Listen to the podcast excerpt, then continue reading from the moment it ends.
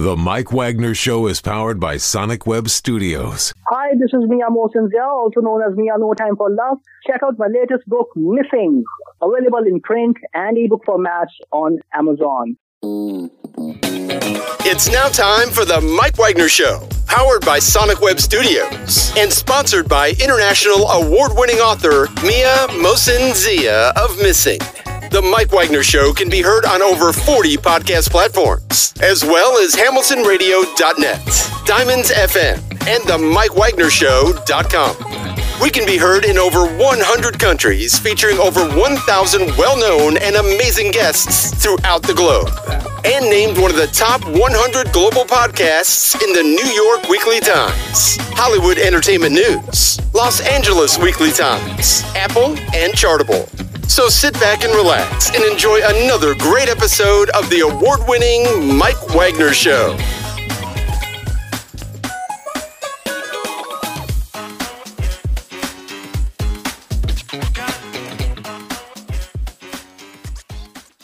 Hey everybody, it's Mike from the Mike Wagner Show, powered by Sonic Web Studios and brought to you by our official sponsor of the Mike Wagner Show, international warring author Mia Mohsen Zia Missing, available on Amazon and paperback and ebook. We're here with a terrific gentleman who's a retired doctor, music manager, and restaurant owner, born and raised in Birmingham, Alabama. He attended his medical degree at 24 across Alabama state line 16 to attend college. He also owned several businesses, including Oh Yes Management and um, the Hollywood Fries restaurant, which is really tasty right now. He discovered and secured a record deal for The Taste of Honey, their the first um, hit in uh, 1979, first black artist in 22 years of the Grammys to win the Best New Artist Award. And of course, um, he also has, um, you know, experienced life, love, all kinds of quirks. And um, I mean, just a lot of great stories and the people who he's worked with. It's 45 chapters full of a wonderful life. And the book is called Are You a Enter or a Doctor? Live, ladies and gentlemen, for Plus Studios. Um, somewhere around the world. He's currently on vacation right now, and he's probably going to add another chapter to it, make it 46, 47. He'll probably add a 48 or 49 by the time this is over. The um, multi-talented retired doctor, music manager, and restaurant owner, and uh, the book, Are You a Enter or a Doctor? A Memoir with a multi-talented Dr. Otto Stallworth Jr. Dr. Otto, good morning, good afternoon, good evening. Thanks for joining us today. All right, thanks for having me. What's great having you aboard as well, too. So you got an amazing career. You're a retired doctor, music manager, restaurant owner, born and raised in Birmingham, Alabama. You obtained your medical uh, degree at 24, crossed Alabama state line at 16 to attend college. You own several businesses, and you also discovered and secured a record deal for the Taste of Honey, and you reaped doing a really wonderful reward with that. You have a new book which basically just shares the untold tales, being rich, distinctive, um, varied life experiences in Birmingham, and uh, basically starting the 40s, dangerous adventures, narrow escapes, and your book is called Are You an Enter or a Doctor? Before getting all that, Dr. Otto, tell us how you first got started. Uh, what was the question again? Uh, tell us how you first got started. Going oh, way I, uh, back. Oh, yeah, way back. Well, I, uh, you know, like I said, I was born and raised in Birmingham. And uh, I, I uh, decided I wanted to be a doctor at age six. In, in Birmingham, uh, growing up, uh, the ministers, the, the family members, your uncles, your aunts, relatives, everybody asks you, what do you want to be when you grow up? So you felt compelled to have an answer. And around age six, uh, seven in first grade, uh, one of my uh, classmates' uh, parents' uh, father was a, physician. And I visited his office and saw him at work, you know, saw him at work and work, listening, using his stethoscope and this, that, and other. Mm-hmm. So that's I decided that's what I wanted to do. I wanted to be a doctor. I wanted to have that knowledge, be able to treat people that were sick and, and so forth and uh, and I sort of stuck stuck stuck to it, and um, uh, you know, eventually uh, went off to uh, college, leaving Birmingham for the first time at age 16, leaving Alabama, the state of Alabama state line for the first time at age 16, uh, going to college. And the reason I was 16, I I, I was skipped. I had to change. I, there's a story in the book called uh, "The Boy Who Fell Off the Train." It's the second chapter in the book, or maybe the third chapter, mm-hmm. and it's about me walking home from school with a uh, classmate, and we walked every day. And I don't remember any of this, but anyway, he um, we, it was a, a, slow. It was a big track, about eight tracks, and and trains were backed up, and it was moving real slow. And we decided to cross the uh, to crawl to crawl over the train, you know, cr- climb up over the train and go to the other side uh, to to get home to his home. And then uh, he fell down, and the train uh, amputated his leg right below the knee. And I never remember seeing that. Uh, I, I, remember everything else about the incident, about, but I don't remember the actual uh, damage to the leg.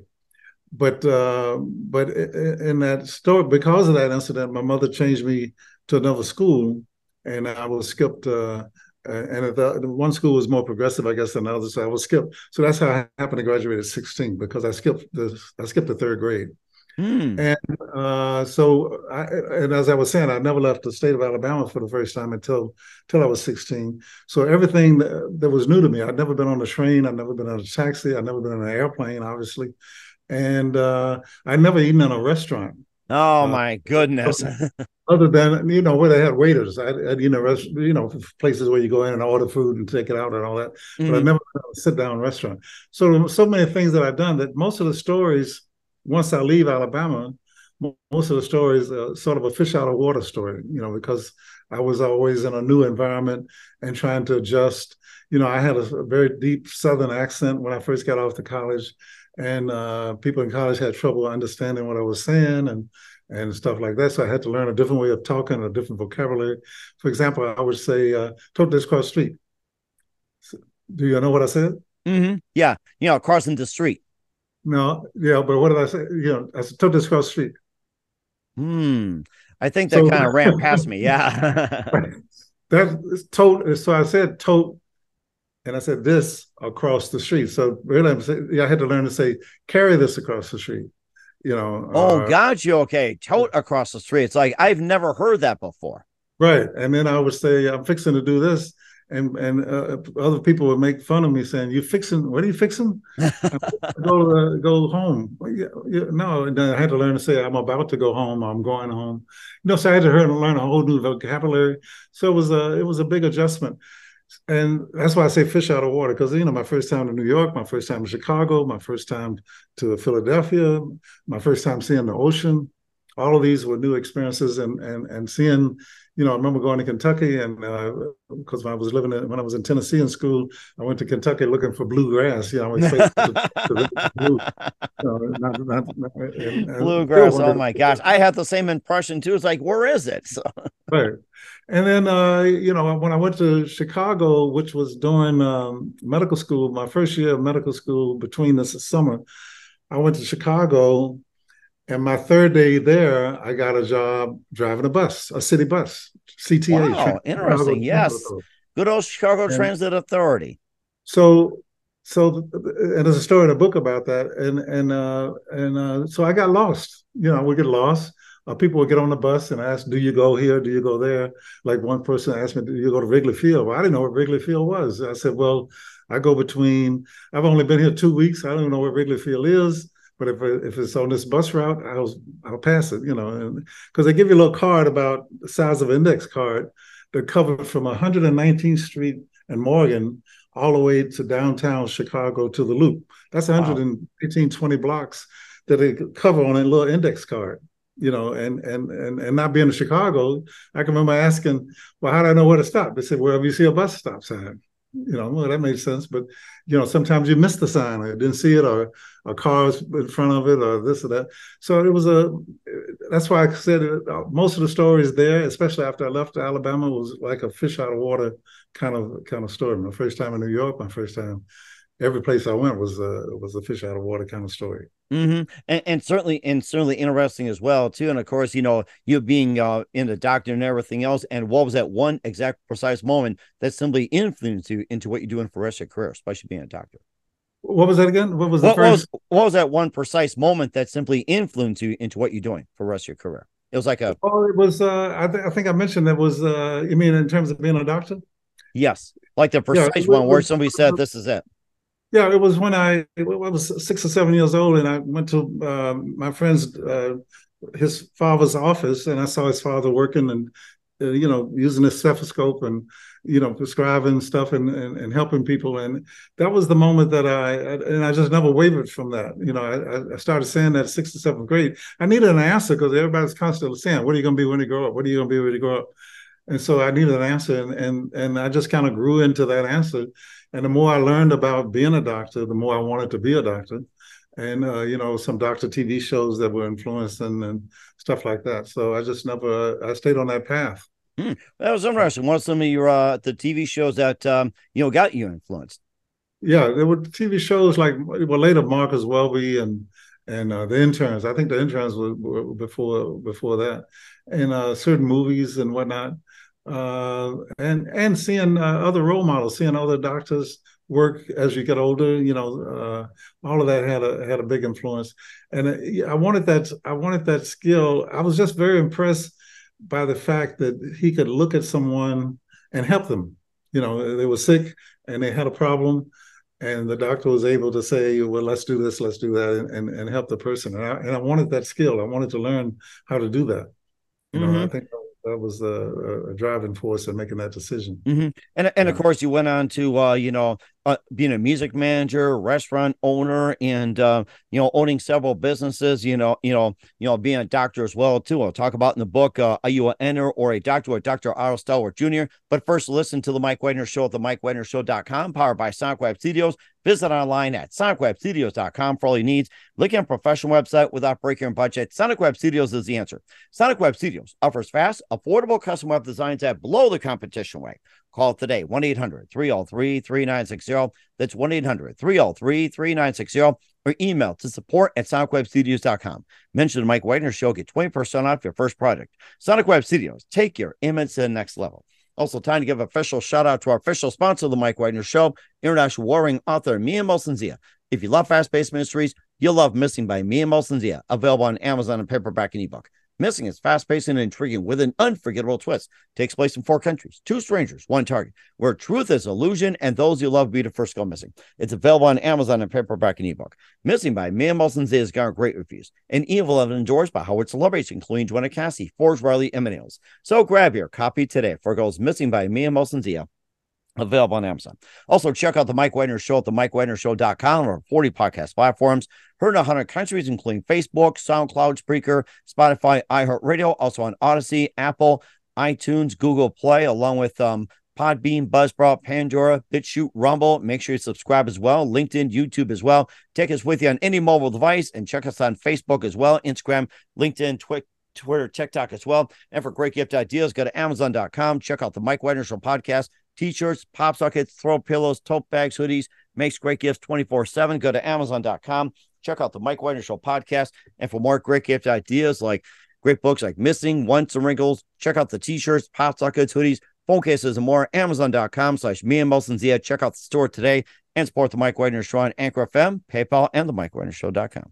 We're here with the uh, retired doctor, music manager, and restaurant owner, um, born and raised in Birmingham, Alabama. And the book, uh, Are You an Enter or a Doctor? A memoir by Dr. Otto Stallworth Jr. here on the Mike Wagner Show. And of course, you know, being the um, professional as well, too. And uh, you had a really good career before getting to the um, music business and the restaurant business. Yes. You know, I, I wanted to.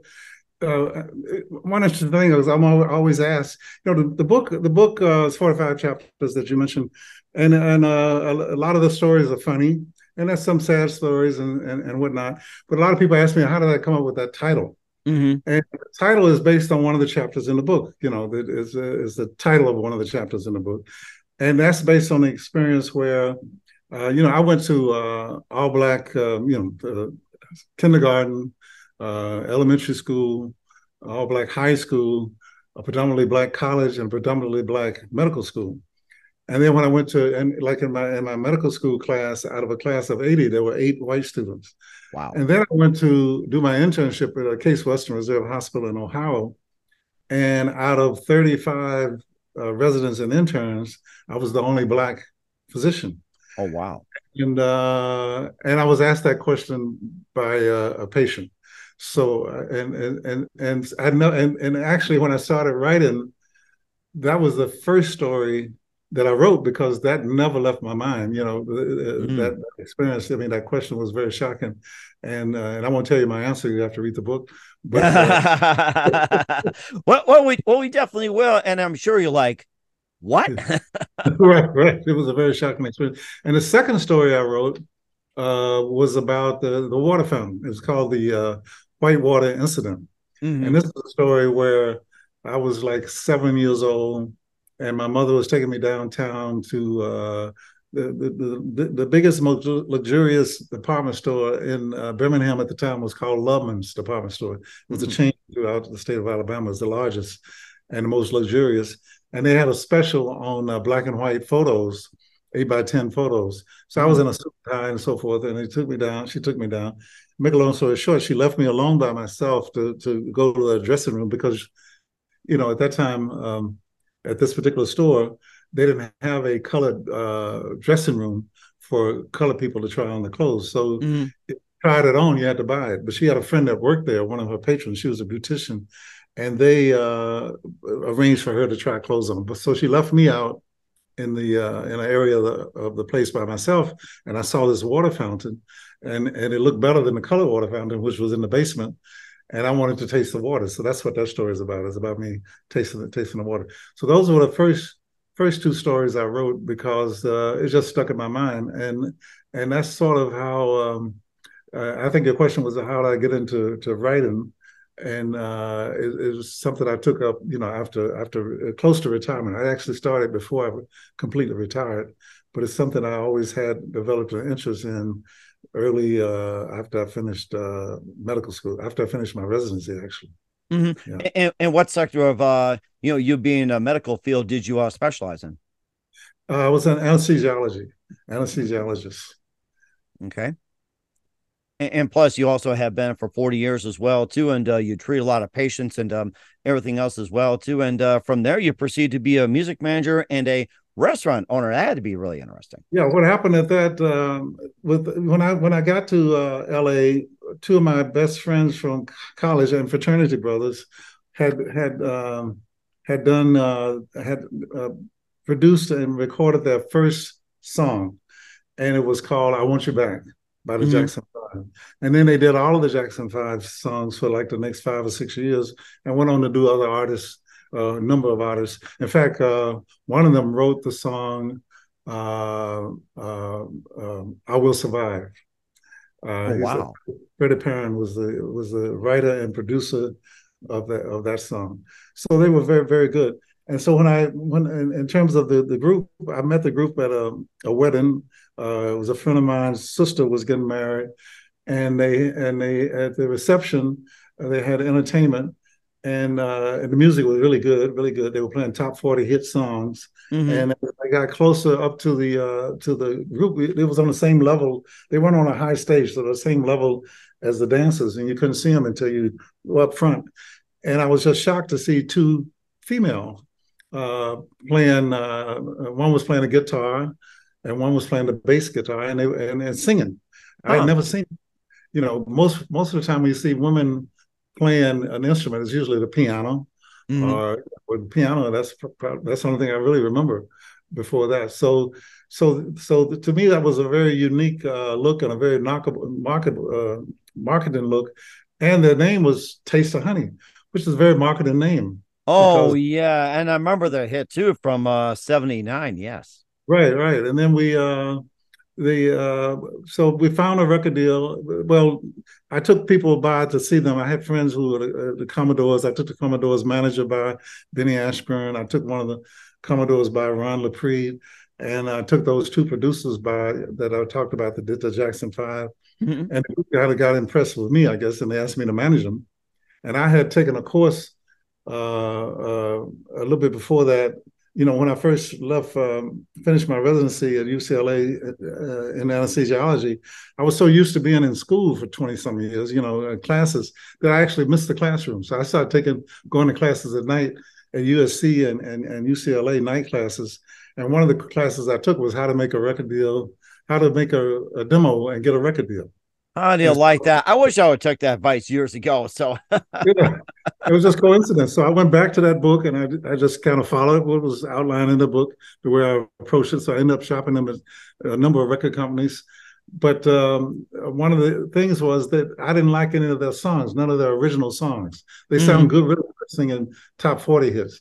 So, uh, so I, um, I, we decided to video record them and I took a big recording machine. At those days, it was like two feet by three feet.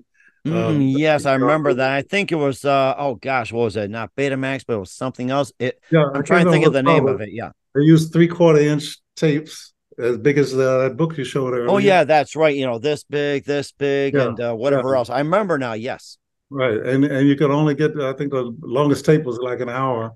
So we uh, we uh, had to we had to rent a camera. Nobody had a camera, but we rented the camera and we recorded them. They wouldn't let us record during a performance. They were performing at a club called a club etc. in uh, in uh, Hollywood on La Brea, right across from A and M Records. They Mhm. wouldn't let us uh, record during the performance, so we recorded on a Saturday, which actually Wow. worked out because we had to stop and start. And then I edited that tape down to 20 minutes, and I shot that tape just to show them, you know, what what what uh what because that was that was the appeal was the this unique look. Plus, they were great singers and great performers. Mhm. And uh, we finally got one of the people that saw them signed us at Capitol Records. And within six months, we had the song was released. It went to uh, number one right away. It was on the t- number one record uh, chart for 13 weeks. We knocked Stevie Wonder out of first place. We were on Wonder how road- he felt about that. right. And we went on the road with the Commodores, uh, and they did 90 shows that that year. And uh, I had kind of a family emergency, and I had to um had to stop working with the group. And so, uh, and a little bit later, they made a few errors. A few, you know, they were only like 18, 19, 20 years old. I was only uh, maybe 29 or so. Oh, wow.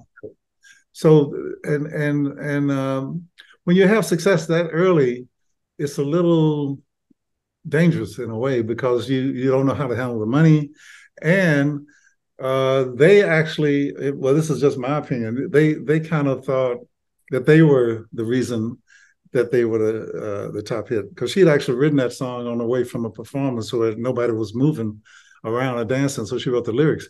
But th- these producers actually created that sound created the song. If you listen to that song today it still will sound current because of the production was so there's so many different instrumental things going on Right. Yeah. And, and and of course I still listen to it and I worked at radio stations and and and, and you play it back then it was 79. It's like you could have swore it was most recent. You're right. It was a, it was a more timeless classic.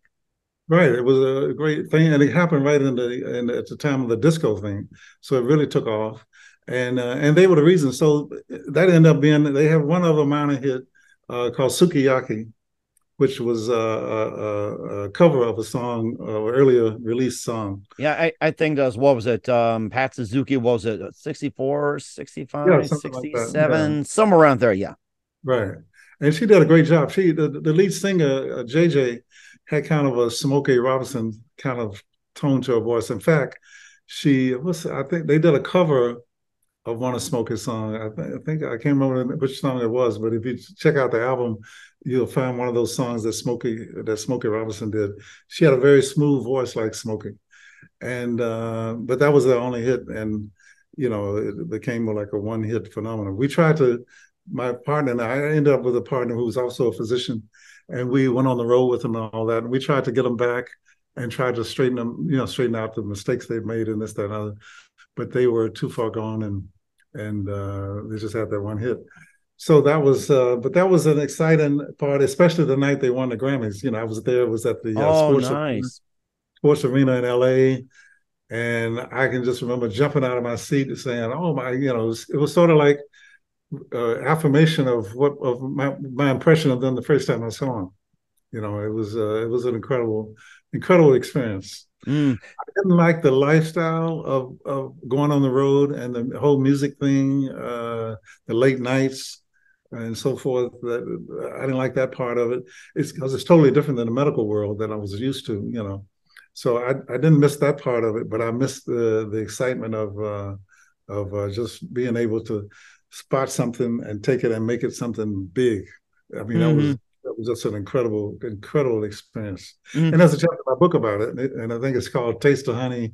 Uh, uh, Grammy Grammys 1979 or something like that. That's the Mhm. title. Yeah, yeah, that's part of the 45 chapters of uh you enter our doctor, Dr. RSL Jr. here on the Mike Wagner show. You also went ahead and um owned several businesses. You also ran a couple of restaurants as well, too, with with OES Management and Hollywood Fries Restaurant, which I'm getting hungry right now. Ever think about it? You also worked with um Danny Glover and uh, Reuben Cannon and um Olden Lee, some of the um bigs in Hollywood. I mean, Danny Glover had to be an honor to work with. especially. Yes, it was, it was quite an honor, and I met Danny through uh, my other partner, uh, Reuben Cannon. Ruben Cannon was a, a, casting director who had casted, among other things, Color Purple. He also discovered Bruce Willis, put Bruce Willis in his first movie, I mean, first TV show, Moon something it was called. Moonlighting. Yes, I remember that. Cybill Shepherd. Oh, Maddie, you got to come for this. I remember that so well. Right. He cast, uh, so he was an excellent casting director. And that's how I met Danny. I met Danny through him. And Danny was uh, was uh, very easy to work with. He, he was there for the opening of the restaurant.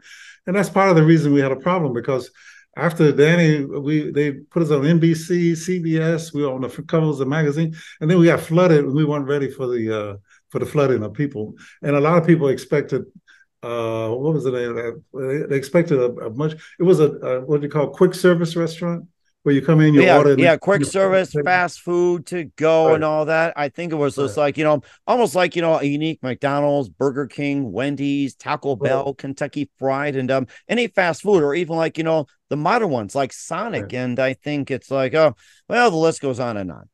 Well, you know, that was a, it, I modeled that restaurant after uh, a, a, trip to Belgium, where they had French fries on almost every corner.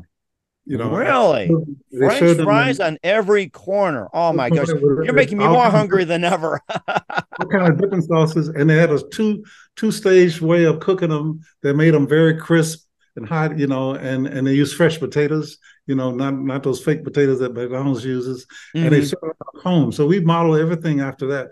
We serve them in a cone, and and uh, and uh, and we had dipping sauces. We had twenty five dipping sauces. The most famous dipping sauce was Lethal Weapon. It was named Lethal Weapon. What what what is that sauce anyway? It was a spicy, very spicy, using cayenne pepper and some other stuff that made it very hot and spicy, and it's mayonnaise based you know, because in, in in Belgium uh, they serve mayonnaise on French fries, not mustard and ketchup, but mainly mayonnaise. So most of our sauces were were uh, were mayonnaise based and named after movies, uh, uh, other people, you know, and stuff. And it was, and we had something like 30, 30 different sauces. Wow. And what stopped that restaurant was 9-11 because we were getting ready to open our, we were in Westwood and we were getting ready to open our second location in Hollywood and Vine and then 9-11 happened and on this on the uh, street that we had our restaurant in westwood there were a couple of arab type restaurants and uh, who had nothing to do with the origin of the uh, the 9-11 but nobody came on that block nobody came to westwood uh, on the streets any, anymore after that i mean wow. so everything kind of shut down and in fact hollywood and vine where we were supposed to have a second location they had just spent 600 million dollars building that thing and and they sold it, end up selling it two years later for for three hundred million. Wow. So and that's because everybody left, and and it and it was and it was built based on the ten million visitors that visited the Chinese uh, theater, mm-hmm. and then all, all the all the flights stopped coming from China for about a year or two after that. So so that that was kind of uh, that was another great experience, you know. Oh my gosh! And plus, you you ran OES management and um, you know several others as well too. And uh, I mean, it's not just food; it's just you know a bunch of other things. Yeah, I, I would never. I admire anybody that that has success at a restaurant. That is a tough business. That is a very tough business. Mm-hmm. And, and, but I'm glad you, I did it. And, yeah. and, and you said uh, Hollywood Fries, you know, ha- had some things gone wrong. What was like the expectations? Like, was it like um the the speed of it, the quality of it, the price of it, and uh, what do you think factored into it? Well, there are a lot of factors. Number one, I can see why McDonald's uh, started making their own fake potatoes because it's so hard to keep get to get especially certain times of year to get the russet potatoes. You, you can only use certain types of potatoes that make the best fries, mm. and those potatoes are hard to get at certain times of year and uh, and and and we use a, a, a, serve technique where they weren't you could you can't cook French fries and serve them two hours later. They they they don't hold up. So we cook to, per order. You know, you ordered it, we cooked it right there. We served it to you hot, and and so uh, and people came there expecting. Um, what was that Hard Rock Cafe? They were expecting that kind of experience. Oh yeah, the Hard Rock. I've been there. Uh huh. Right. They were coming up from all over the country, and we were a little small, you know, uh, thousand square foot place, uh, quick service, and they were expected to come and sit like at Hard Rock Cafe, where you had all the big video screens and the this and the that, and big, big, huge restaurant and the posters and all. So we weren't that, and I and, and people were coming expecting that, especially after seeing Danny Glover. But I tell you, it was a great experience. It was great working with Danny. It was great, uh, and, and in fact, one of the best things that ever happened, and this is kind of off the subject, but uh, we got complimentary tickets to go to a game at uh, uh, the Pavilion, UCLA uh, Pavilion, uh, to see. Um, um, oh God, just what's the? I'm having a, a, brain freeze, but the star player for, for the Lakers, LeBron James. We got tickets to go see him play a, a high, in high school. Oh he was wow! High school playing. Uh, it was some other team that they were playing. You know, uh, so we saw him play in high school, and those were complimentary tickets from some of our customers from uh, from UCLA. I wow! And and, yeah. th- and, this is while LeBron was in high school. He was playing in um, in Westwood. It had to be. We opened a restaurant in '99. We closed in 2005. So it had to be somewhere in there, and put about 2001 or two, somewhere in there. And, oh uh, my gosh, it, it's almost like a who knew type of deal you, you yeah. know that sort of thing too and of course you know and there's more to uh, the book as well too with uh, dr Otto Stallworth uh, jr of are you a enter or a doctor? Of course you know there's also you know falling in love losing loved ones and um and of course um you know you've been in dangerous situations adventures narrow escapes and um we'll get more into detail with uh, dr alice, alice jr you listen to the mike wagner show at the mikewagnershow.com powered by sonic web studios and brought to you by official sponsor of the mike wagner show international warring author Mian Mohsin Zia missing. We'll be back with uh, dr Otto Stallworth of are you an enter or a doctor after this time. The Mike Wagner Show is powered by Sonic Web Studios. If you're looking to start or upgrade your online presence, visit www.sonicwebstudios.com for all of your online needs. Call 1 800 303 3960 or visit us online at www.sonicwebstudios.com to get started today. Mention the Mike Wagner Show and get 20% off your project. Sonic Web Studios. Take your image to the next level. Hey, everybody, my name is Forbes Riley, and I'm an American actress and a TV host. And I was delighted when I got my copy of Missing, which is Extraordinary Relation of Ordinary People based on a real life relationship. It's just, it's well written, it's amazing. You know, it talks about a man who has lost his wife and his daughter, and it's very well done. I'm going to highly recommend that you go get your copy of Missing. It is a powerful, exciting read. Mr. Mian Mohsin Zia. He is the author of Missing. And I want to give a big shout out and a kiss all the way halfway around the world to my dear friend. Check him out at Mia's website. It's called www.miamotionsea.com. Missing, available on Amazon. Again, I'm Forbes Riley, and I will see you again soon. Bye bye. Hey, hey, this is Ray Powers, and boy, are you in luck. Right place, right time. Tuned in to The Mike Wagner Show. You heard me. We're back with uh, author Dr. Otto Stallworth Jr. here on the Mike Wagner Show with the book, Are You an Ender or a Doctor? A wonderful memoir, 45 chapters. And by the time we get done here, and um, you'll be probably 46, 47, 48, it's not just about, um, you know, the living in Birmingham, Alabama. I mean, just a lot, you know, falling in love, losing loved ones, family. And, you know, of course, you know, you know, you know, more stories to share about being a doctor as well. Yeah. Well, you know, it's also uh, most of the stories. Once I left Alabama, was the first time I was age 16 that you mentioned. It was like a fish out of water story because I went to um, three. I had never been to Chicago, and I went there with a with my roommate, medical school roommate, right after my freshman year. And uh, and he told me about a job you could get driving a bus. So three days after I've been in Chicago, never been to Chicago, didn't know anything about the city one way or the other. Uh, I got a job driving a city bus, Chicago Transit Authority bus. Mm-hmm. So things used to happen, and, and that's what the story is about. In the book, I, I used to get lost. You know, I would make the wrong turn. You know, and, and in Chicago, you had to go down and go through the loop, and the loop was kind of dark and underground. I, I, would get lost in the loop and come out in the wrong location. People would ask me directions to places and get offended when I say I don't know. And they say, "Aren't you the, you know, the curse? Aren't you the MF and bus mm-hmm. driver?" I said, I try to explain. I just got to Chicago. I've only been here a week. I didn't, I don't know where that is. Uh, you know, I'm sorry. You know, things like that. So it was it's a lot of funny, funny uh, funny story. Plus, uh, I had a roommate who was a University of Chicago um, uh, uh, law school student, and uh, his two roommates were traveling in Europe for the summer. So he was looking for roommates just for the summer, and um, and and he was the guy who looked looked a lot like John Lennon. He would have had the, the glasses, had the long hair. Oh, he was yeah. tall and lanky. And uh, and his friends, he and his friends used to do LSD every night. Wow. So I watched them. And in the story, I tell this story in the book. I watched them, and uh, I don't want to go through a lot of detail, but I eventually ended up trying the LSD. Never did it again after that. and, and you thought LSD was Lakeshore Drive for all you Chicago people out there. I don't think so, or we don't. Yeah, and you know, interesting thing now. We it, it, doing a, it, a lot of things happened starting in '66. First, there was the introduction of the birth control pill, and then there was a, "Made Love, Not War," and then of course the abortion thing, uh, the Roe versus Wade at '73. So it was it brought on a whole different kind of uh, kind of a, uh, lifestyle, you know, so to speak, and um, and uh, so that a lot of that had to do with that experience of the of of, of the LSD and this and that.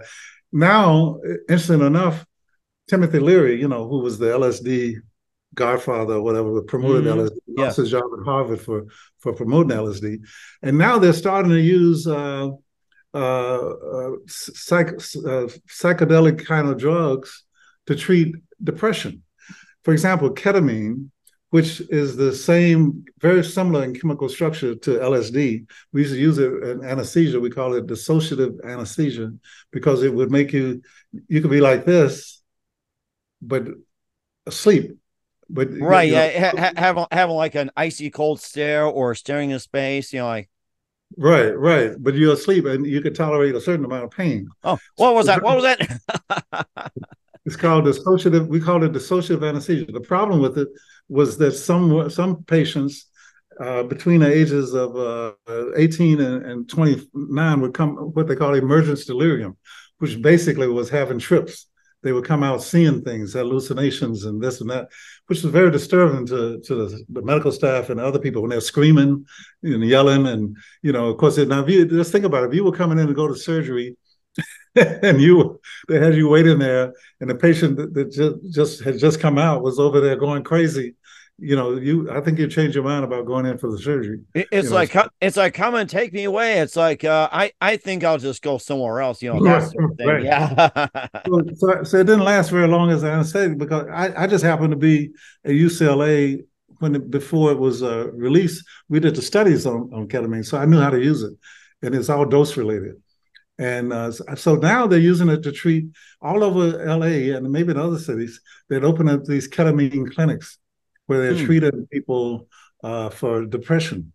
And uh, and they're saying that medical reports are saying, well, I'm not that familiar because all of this has happened since I kind of retired, so I haven't read the, the data. But I find it hard to believe that that really works, and I, I don't know how they consider the dosage. You can give, you can titrate and get different effects. Um, w- for example, I used to use it in kids to start IVs. You know when um, you know because kids won't stay still; they're moving their arm. oh, yeah. Oh, yeah. Of course, a, a very small dose uh, intramuscularly, and within five minutes or so, they're in this state where it's, like this: their eyes open and wait, but they don't feel any pain, and you can start Mhm. that. Within 15 minutes, they're back to normal. So it was perfect for that kind of thing. But you had to know how to use it, and I had learned that because we were doing all the investigation at UCLA when I was a resident. Mhm. So, uh, so, but now they're starting to use that, and now they're starting to bring back psychedelic mushrooms, psilocybin. Yes, that's right. Psilocybin. I did some research on that. I had some uh, people on there too, and uh, that that's going to be a big thing as well. Yeah, yeah. So, so you look back and maybe Timothy Leary had had was right, you know, because he was promoting it for that kind of treatment, and everybody thought he was just some crazy lunatic or whatever. In fact, I I, I haven't seen it, but I remember passing there's some kind of um, some kind of documentary about him uh, promoting that. Hmm. That is rather interesting too. Of course, you had uh, you know, losing loved ones, falling in love, and um, maybe just a few more from your uh, days of Birmingham in your book as well. Yeah, I, uh, you know, I'm uh, I'm on my fifth marriage, and I've been married now for eight years. We we were together twelve years before I got married because I wanted to be sure this time. But um, yeah, I, my first marriage, uh, I was twenty, and she was eighteen in college. Had no children or anything. Her father was a, an attorney, and later became a judge, and he annulled the marriage. And then uh, uh, there's a story in a book called Harlem uh, Harlem Girl, where I met my uh, second wife uh, while I was at Harlem Hospital Columbia, Columbia, and I'm sure maybe they still do. Columbia University used to medical school used to staff uh, uh, uh Harlem Hospital, mm-hmm. so I worked there, and so there's a, a story about that uh, in the book. Um, very interesting story, I thought. Uh, one of the it's kind of a love story, so to speak, because it's when when I first meet her. They call Harlem Harlem Lady. Harlem and, Lady. That's a rather interesting term. Yeah, yeah and also uh, Harlem was my first exposure to uh, uh, uh seeing uh, um, drug addicts on on uh, on heroin heroin drug addicts because it was it was pandemic at that point in the 1960s. You know, now it's pandemic in places like West Virginia here and there and so forth across the United States. But that time it was just, as far as I knew, Harlem. You know, interesting thing growing up in Birmingham alcohol. That was about it. We weren't exposed to marijuana during my childhood, and I grew up in the 40s, 50s, and left there in uh, early 60s to go to college. I never had seen, except on TV, anything about marijuana, uh, cocaine, or heroin. Never saw that in, in Birmingham, but we had a lot of alcohol and and and and and, and you had at an early age because we had bootleggers. You know, they had they had alcohol ABC stores, what they call it, uh, Alabama Beverage Control, was the only way you could buy alcohol, and they were only open till five o'clock Monday through Friday, and none on the weekends. So that that set up a great business for bootleggers. So there were bootleggers all over all over the place, and I'm sure they paid somebody off because nobody, everybody seemed to work and and, and operate without interference.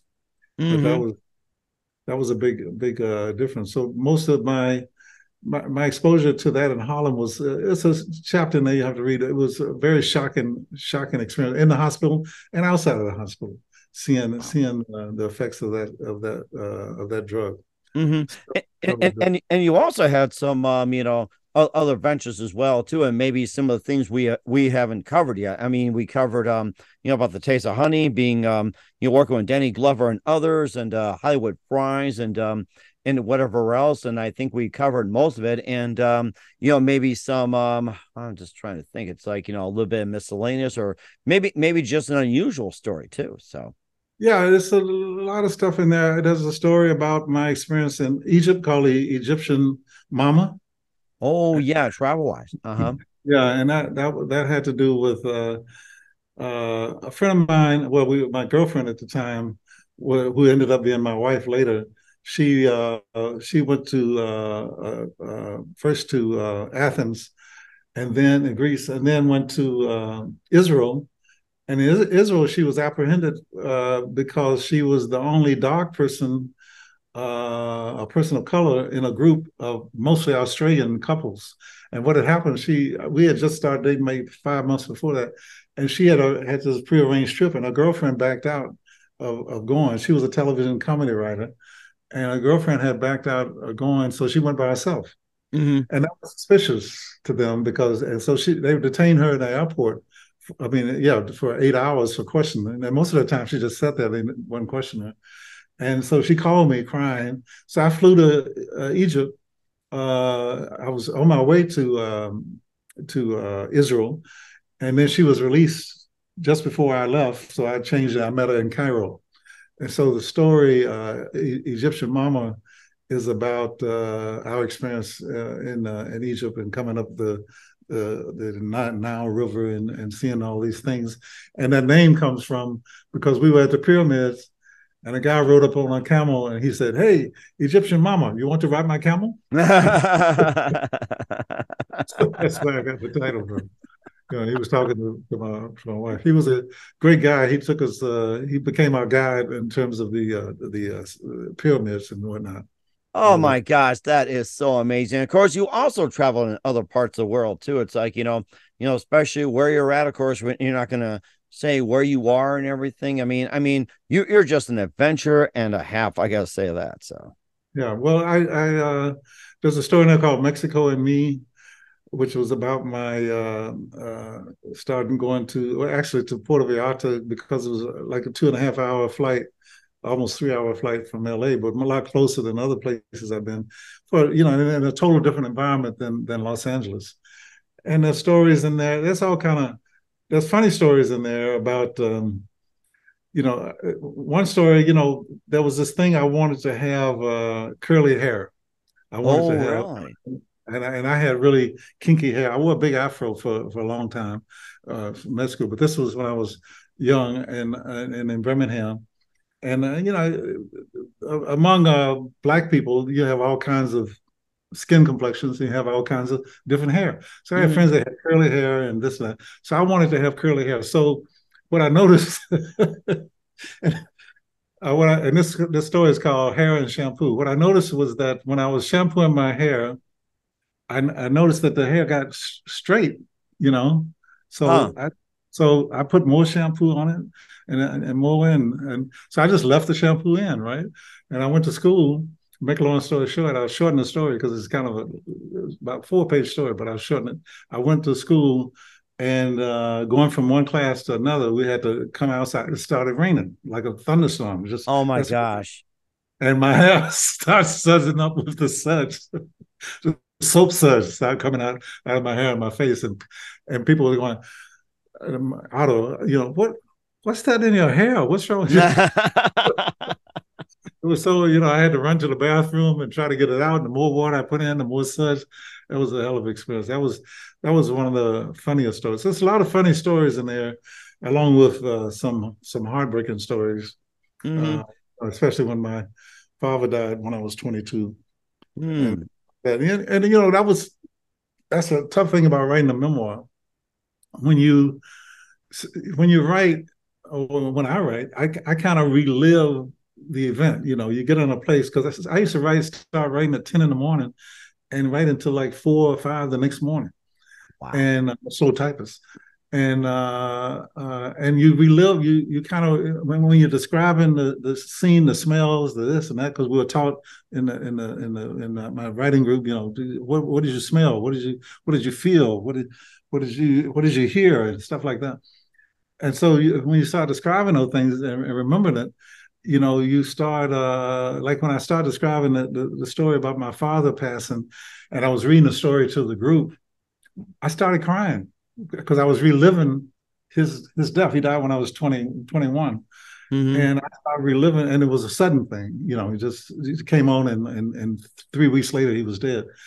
And and uh, and and so it's so that's the tough part about writing is reliving those events. Now, reliving events, sometimes you can take a story and make it funny, and it's not as painful when you remember it. Like I write a story about uh, uh, when I was playing football, I, I on a football team, and my friend was a quarterback, and he th- threw me a pass.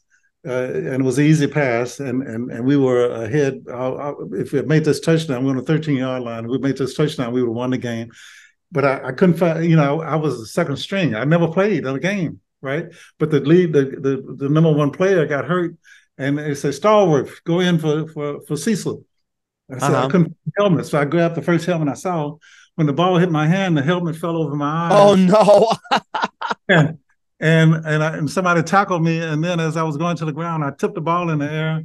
The other guy caught the ball and ran an 80 yard touchdown, and we lost the game. Oh my goodness! and the next game, my mother and then I had to try to make up. So I worked really hard. I got a helmet that fit. And, then my mother said uh, uh, it was raining that day and, and thundering. And she said, Where do you think you're going? I said, uh, I have a football game. She said, Not in this rain, you don't. And she wouldn't let me go to the game. Oh, so my goodness. I couldn't tell the coach. My mommy wouldn't let me come to the game. or or you make or you make up something too. You're right. So so that was uh so some funny stuff in there. Uh, you know, it's funny how at the time that wasn't funny. You know, when when I when I lived it, but it was funny writing it. But mm-hmm. some things, some things when you write it, it's still not funny and it's still painful. Mm-hmm. It's and, hard to relive those moments. And it's also true to say as well too. Where can we find your book?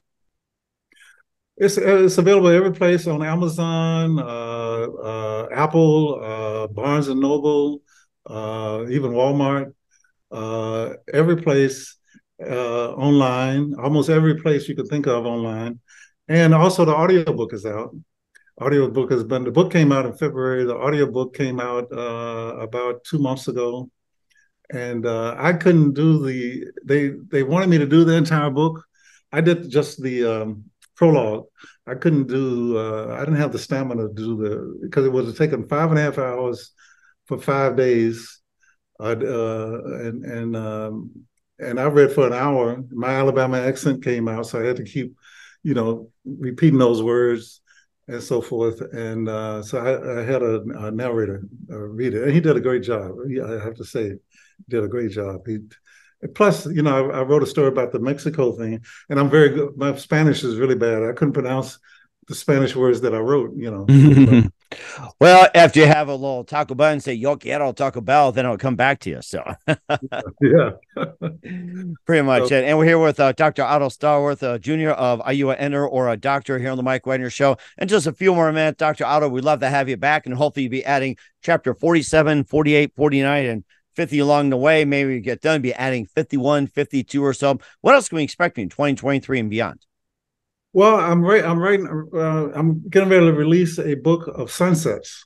I've, uh, I've, always uh, I, have just been taking photos as in my travels and whatnot, and a lot of them just in LA of uh, sunsets. You know, uh, I don't know if you've ever really watched sunset. If you see once you see this book and you see the photos I've taken, you'll go, wow, because you know it's, it's, a fleeting sunsets happen in a fleeting moment. They're mm. there and then it's gone, and it changes from from every 15 seconds. You know, it's a different pattern, a different. So it's like watching a changing palette of art from moment to moment. So I have a book called Sunsets by Otto, and then I'm writing a. Um, um, when I was at UCLA uh, uh, Masters of Fine Arts program, I wrote a screenplay called Murder at Beauty World. Mm and I'm I'm going to convert that to a uh, novel, and it's about a uh, murder uh, that was uh, set up as a as a accidental anesthetic death, but it was actually an intentional murder. And uh, of course, the protagonist doesn't know this until a little later in the story that it was actually a, a murder. Mm. And the protagonist happened to, the anesthesiologist who was scheduled to do the surgery uh, didn't show up, and they called him and asked him to do the case medications were already laid out, and and so he used the medications that was there, and one of those medications uh, killed the patient intentionally. And wow. so that, and then that's not discovered till much later in the story of exactly how it was done and why it was done and and all that sort of thing. Okay. So uh, I have a little ways to go on that though, because I tell you, I work with a writing group uh, to do that memoir, and we used to meet every two weeks, and we'd read our stuff, and they critique it, and then you go back and reread it, and um, uh, when I read this story uh, three about three months ago, I read the first 80 pages. I was so proud of these 80 pages. But I, and this is what's wrong with Zoom when you have five people, uh, six people trying to meet, uh, and you can't read the body language. Uh-huh. But I, they didn't tell me how bad it was, but I could see as I looked at each person, I could see that it didn't work. You know, so mm-hmm. I had to go back to the drawing table and and uh, and uh, study some more about because it's totally different writing a murder mystery than writing a memoir. So I'm I'm I'm still in the process of learning and studying to be a be a writer. Hmm. That's uh, certainly interesting, and uh, we'll get more into that. And uh, who do you consider biggest influence in your career? Biggest influence in my career? Yes. Uh, I think I'll have to say it was my father, in the sense that my father, uh, in, in a negative and positive way, because uh, some of the things that I saw him do, I, I, I, intentionally didn't do, and other things that I saw him do, I intentionally did, and some things I subconsciously did. For example, he was a hard worker. He worked uh, at a, steel mill, but he also had several other jobs. He worked uh, at a, cleaners where he uh, go deliver and pick up clothes. He was a Jet and Ebony magazine distributor uh, which I became a Jet magazine distributor at age nine, and uh, and other little, little he sold suits. He just did a lot of different things, and that was after working in a steel mill.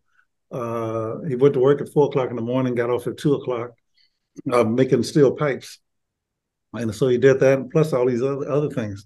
So I think, and I didn't realize this. So I started writing the memoir, and I realized that you know you mentioned all the things I've done, like the the music, the this, the that, the restaurant, da da da da da. And then I started thinking. I put it together. I said that was my father. He had all of these different uh, things he was doing. So I think, and I never thought about it until I wrote the memoir. So I think he was a big influence on how I've been uh, adventurous and trying different things. Even even the music thing was totally you know different for me to do as a as a as a physician.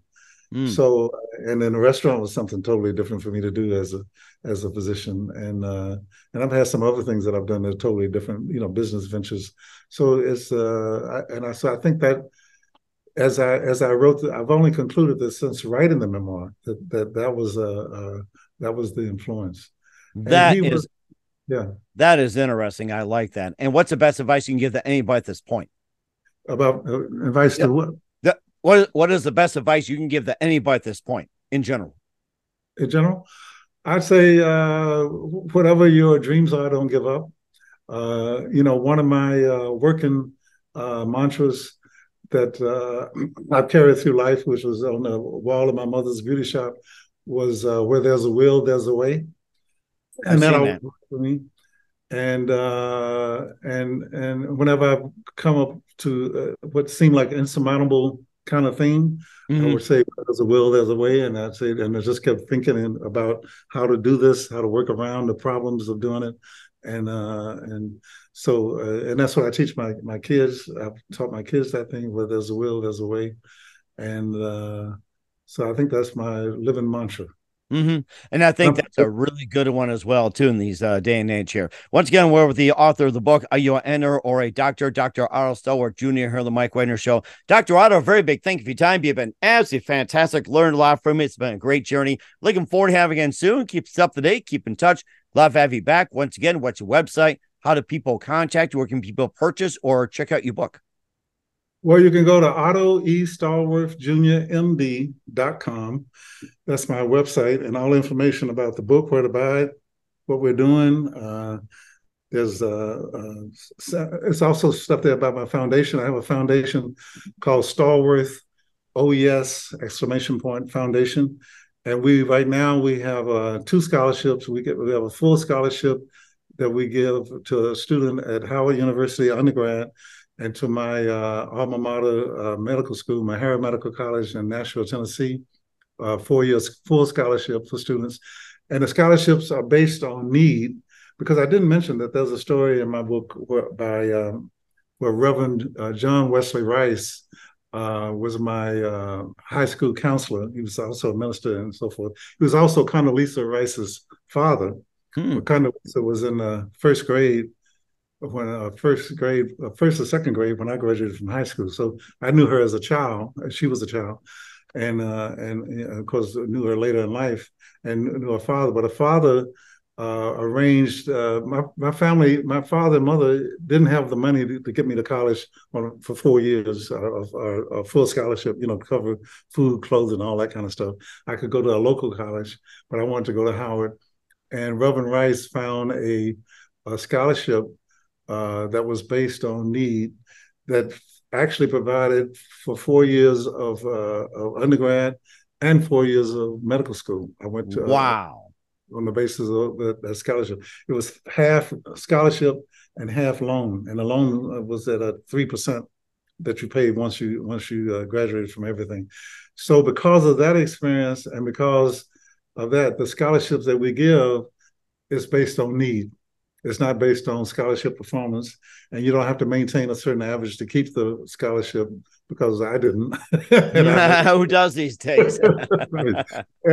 I mean, I had growing pains and all kind of stuff. You know, come, you know, fish out of water kind of thing.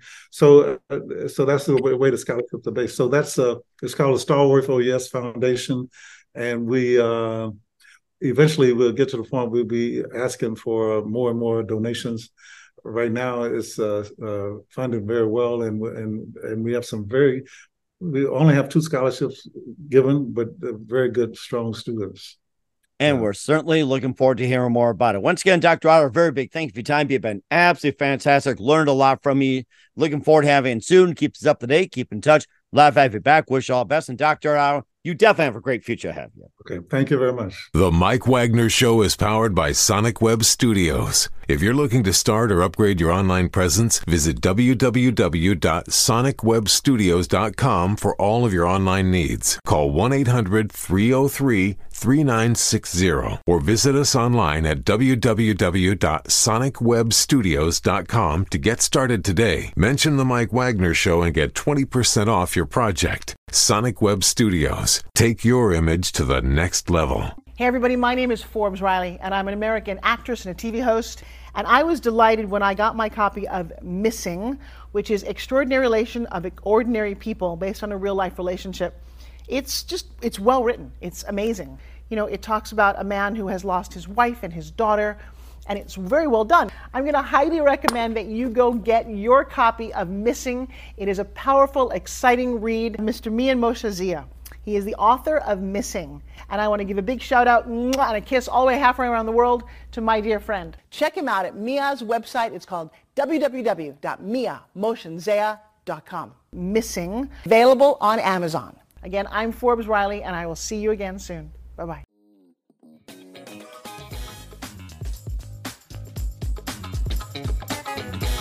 Thanks for listening to The Mike Wagner Show.